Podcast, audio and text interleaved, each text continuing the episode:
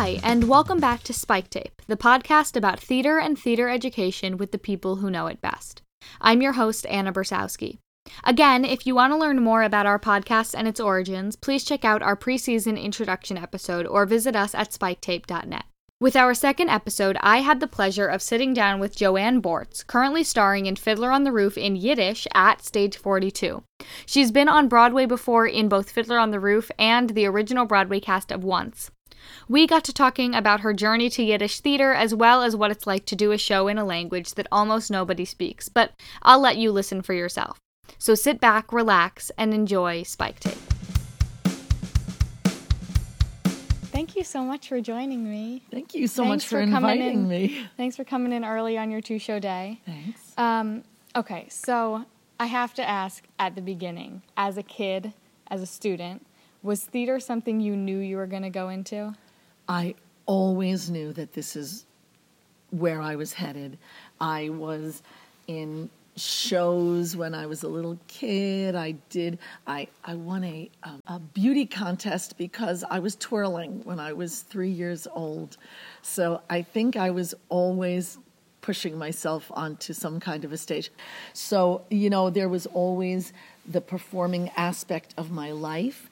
I started taking dance when I was four years old. My teacher uh, was an incredibly inspiring woman who uh, saw in me what I could become. She saw my potential. She had a huge theater background and not just a ballet background, but she was a very strict, straight ahead ballet teacher, and she taught us discipline and she taught us um, how to learn and how to be students and how to create from a, a student's perspective. Yeah. Because you can be creative, but if you have the tools and the technique, you can really move forward. So I took ballet and tap, and when we were older, we got to take jazz and pointe. By the time I finished high school and I was going to dance class five days a week Right. and and doing all these things, my um, my uh, performance at our last couple of, of recitals were me singing and dancing and tapping and Right. doing my thing. So she she saw in me and followed my career for many many years, and I still owe her a lot and give her kind of all the credit. So she is one of the largest reasons why you chose to pursue a career in theater? Well, I would say she saw me and facilitated what my my desires were. My parents did not force me into dance class. They I I asked for it. And when you ask for something at 4 years old, you're pretty solid about who it is you want to be. So I don't remember ever thinking there was a time I I wanted to do something else What did you study at? at at Binghamton.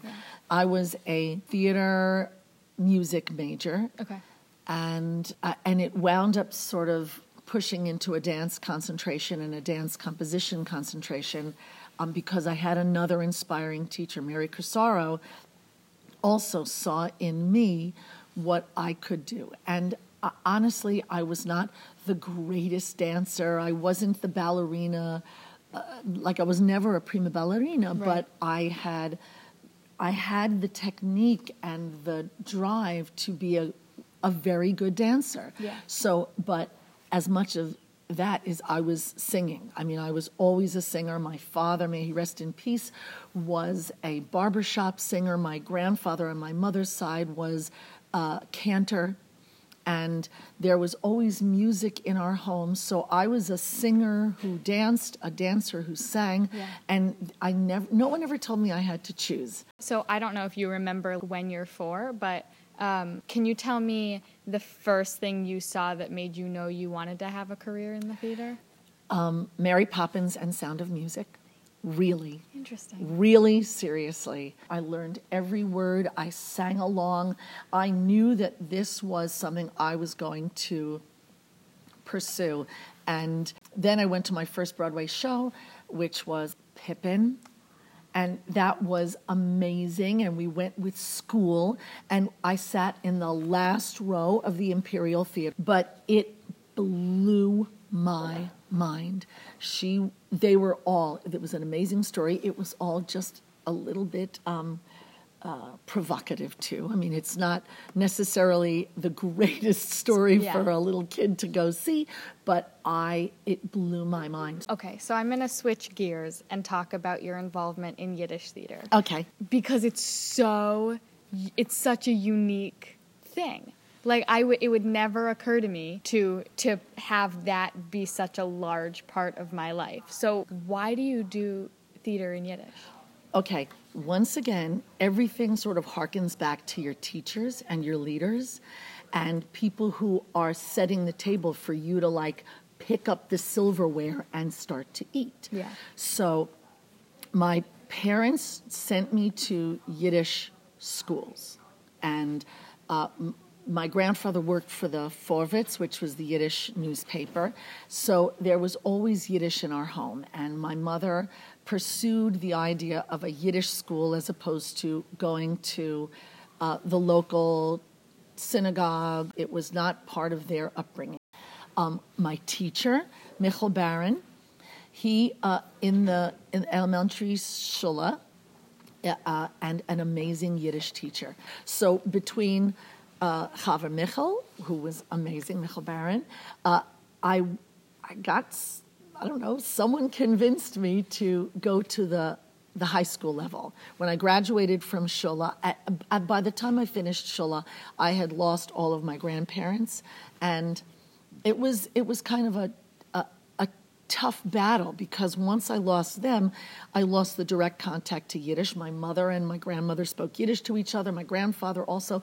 That was their language, and I don't know whether it was my sadness about that, but I was really becoming resistant to Yiddish.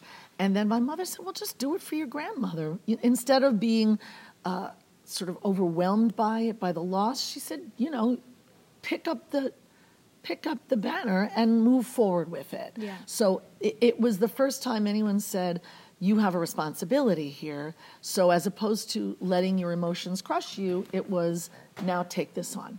Right. And, and you're strong enough to do it, which is part of that. So I, I finished Shula with uh, Chaver Michel. I went to the high school level, which was downtown, downtown meeting in the city. Yeah. And going to middle shul was also connecting in my brain to freedom right? No one ever sent me on my way by myself with a friend and you know hooking up with people and going there and totally safe. But it was it, everything connected to freedom and and getting out of long island and going into the city. And who was my music teacher in middle shul zalman mlotek he's the musical director and the conductor of fiddler on the roof in yiddish. Wow. we see where this it's like it's all about your teachers. And so zalman would take us to um, this activist uh, uh, convention. And we performed at the statler hilton. We performed at the waldorf. And we performed um, at, at, at Avery Fisher Hall. And he was like, Oh, Joanne, you're going to sing this song with Ben Bonus and Mina Bern, who are stars of the Yiddish theater. I'm a little kid. He's like, You're going to come and do a radio show with Claire Barry of the Barry Sisters. Okay.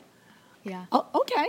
So through those that experience and teachers who recognize your ability, recognize your talent and your drive, I, I had a chance to go to these places, meet these people, have these experiences, and they're all positive.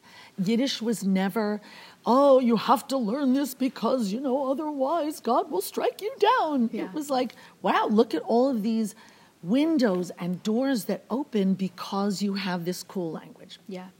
I was now out of college. I think that Zalman kept doing the uh, the um, third seder at the Workmen's Circle for a very long time, and even when I was in high school and college, he called me back, and I performed as a professional, and that was pretty great.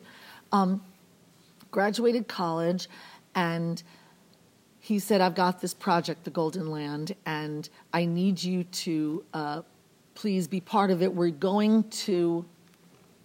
a couple of gigs. One is going to be in Atlanta, and one is here and there, and then we're going to do it in Brooklyn. And it was a four-person revue, and the two peop- two of the people who were in it were not available, so I became the person who kind of replaced. Definitely replaced, not kind of replaced. And in that, I, I got a chance to go to Atlanta. He, he took the group to Atlanta. And that was the first time I ever heard someone in a Southern accent speak Yiddish. And it was sort of mind blowing to think Yiddish is not exclusively a New York, Poland thing. Like it, it, it sort of spreads around like that. And that led to other things. And so while I was doing that, at the same time, I was doing Give Me Gershwin and Kiss Me Kate and getting my equity card and pursuing a straight ahead uh, theater uh, um, career. Yeah. And also, this kind of was on the side. Right. And then when Golden Land started to bubble and move forward, they again called me to be part of it, and I did a, uh, an off Broadway run with it. And then we toured around with it a little bit, and then we did it again at the Second Avenue Theater, and it ran for quite a while. And again, you get all of this theater now, passion for theater, passion for Yiddish, and it gets to all be in the same soup. Yeah. And it doesn't always get to do that, but at this point, it really had a had a chance to to grow. And through it, I met uh, the choreographer Donald Saddler, and I. Um, was his assistant choreographer, and that was amazing. And he was George Abbott's choreographer. So you know, it's all about who your your mentors and your teachers are. And in the midst of all of this, uh, if you rewind a little bit, I had decided to graduate Binghamton early because I was ready to go to New York, but I wasn't going to go without my sheepskin. So I I took summer school and took extra classes and I overloaded and and I just was ready to go. Uh, uh, that's why I happened to be available at the right time. Yeah. Um, so that was the first time the Yiddish theater thing came together. Um, and then I did on Second Avenue, and then I did Those Were the Days. And sort of around the Those, the those Were the Days time, I also got cast in my first production of Fiddler. And here was this uh, first class production contract uh, tour of Fiddler that was planning to come to Broadway with Topol in it. And I'd never done Fiddler before in my life. And I decided, okay, this was the one I was going to, I know I'm right for this. And there, it was an interesting uh, experience because when I was submitted by my agent at the time, I, I could, I didn't get picked up, and I, I spoke to the casting director. Must have bumped into her, and I was like, Amy, how could I not get picked up for an audition? And she looks at my resume, and she sees my height, and she said, "You're too tall." Right? He he doesn't want the Topol doesn't want daughters who are Tall. tall. So she said, "Come to the chorus call." So I, I, you know, this is this is the larger business aspect of this. So I go to the chorus call, and I dress like a daughter because I figure if I can't be one of the daughters, maybe I can be a daughter. And I saw, it was my first kind of uh, eyeball into how casting people think, and I got typed out. I was like, how do I get typed out of Fiddler on the Roof? But I, I looked around and I saw the people who were dressed as young girls, as daughters, they were kept if they were short. And then the women were either significantly older or tall. So I got typed out, went out and was flabbergasted. And Gary John LaRosa, God bless him, uh, also a contemporary and a performer, and now he's a choreographer and he does a lot of fiddlers. He saw me after the thing, and I was like, I just got typed out. And he said, You go back in there. Get back in there. Tell, tell Amy that you just got typed out. So I went back to Amy and I said, I got typed out. She goes, Oh, please, come back. Come back at the end of the day and we will get you in. But I had done the, the math in my head. I went home. I put on a mama outfit. I put on a dress that made me look a little bit more mature. It was like a blue dress with a white collar. I put up my hair and I sang, and I got in the door, I got typed in, and then I sang a song in English and Yiddish that in the lowest part of my register, and I established myself as someone who could manage an older character. Got called back, came back to the final callback, which was at the Edison Theater, which was amazing because then you're on the stage. And I knew from the minute I opened my mouth, I was like, I, I've got this. Like there's a feeling you have. It's like you just need to do what you need to do, and this is in the bag because you have found the because you're not always right for everything. Yeah. But when you know you're in the right place at the right time and you just need to produce your audition, I produced my audition and got that job. So you said you mentioned your first fiddler, but now you're in Fiddler The Yiddish Roof fiddler. in Yiddish, Correct. off this Broadway, is my third.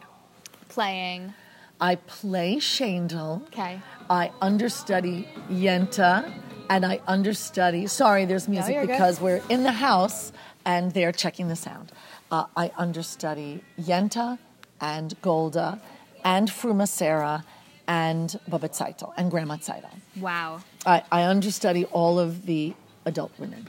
And That's I've had a chance through all of these fiddlers. I've worked with Topol twice, Theodore Bikel many times, but twice doing fiddler. Harvey Fierstein did our tour, my last tour.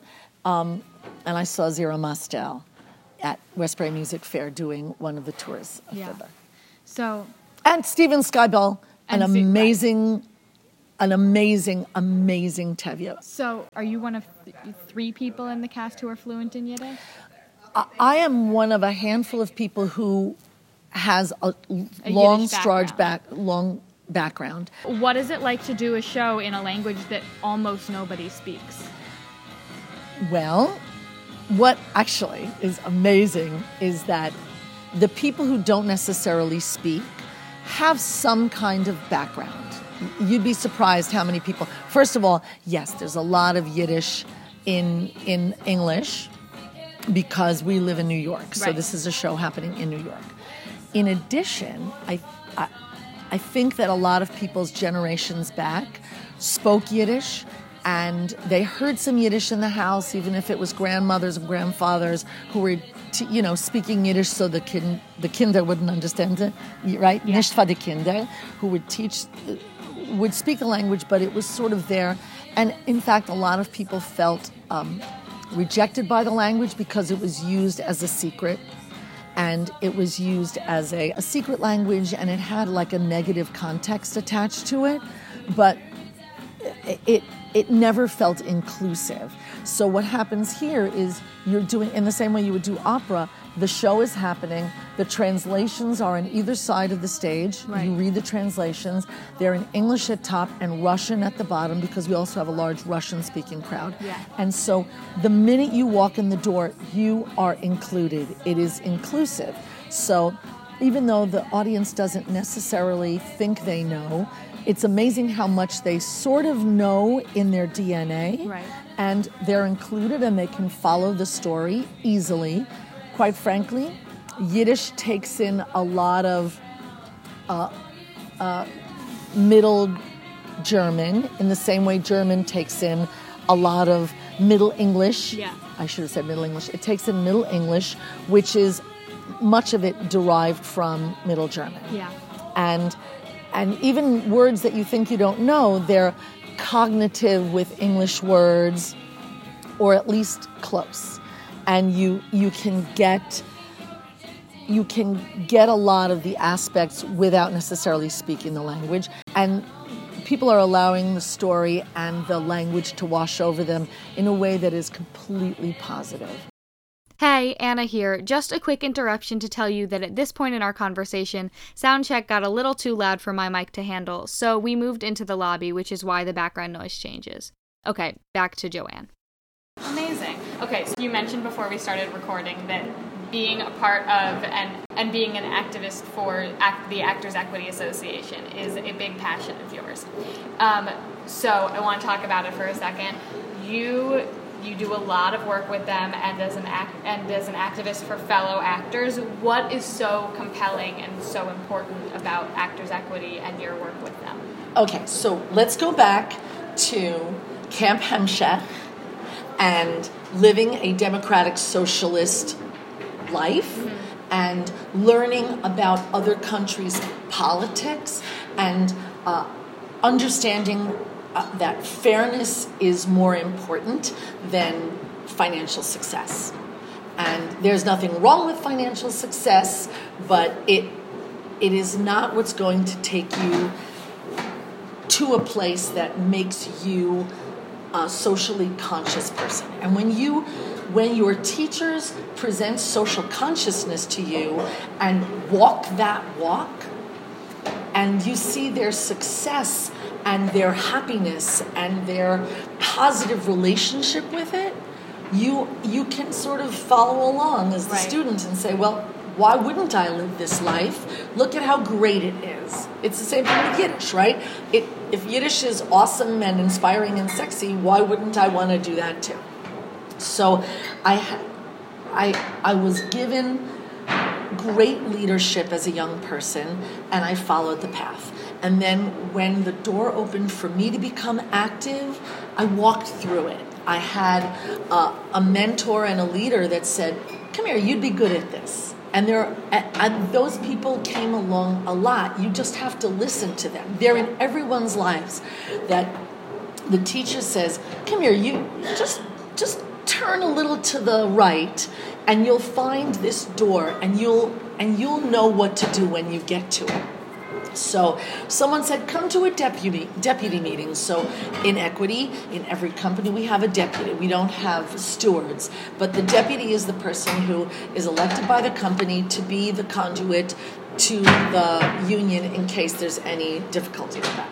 And so I would be the deputy once in a while, and then someone said, "Well, come to a deputy committee meeting," and then I was there, and and and as I was going to meetings, people could see, and I will say, Gina Belkin, may she rest in peace, was one of the people I was connected with uh, prior to my i was already a member of equity but prior to my real commitment to activism and when i finally kind of walked in the door gina belkin who came from a yiddish background, also came from that world, had been on council for a very long time, had been a member of Chorus Equity before Chorus Equity and Actors Equity merged. And she saw me, recognized me, took me under her wing, and showed me the ropes, explained to me that my responsibility was not just as the as a, a, a, representative, but my responsibility was also to find other people. Right. She said, now, at, at some point later on, she said, now that you're here, you need to find other people. And and to trust other people. That there are people like you who see the world really, really clearly.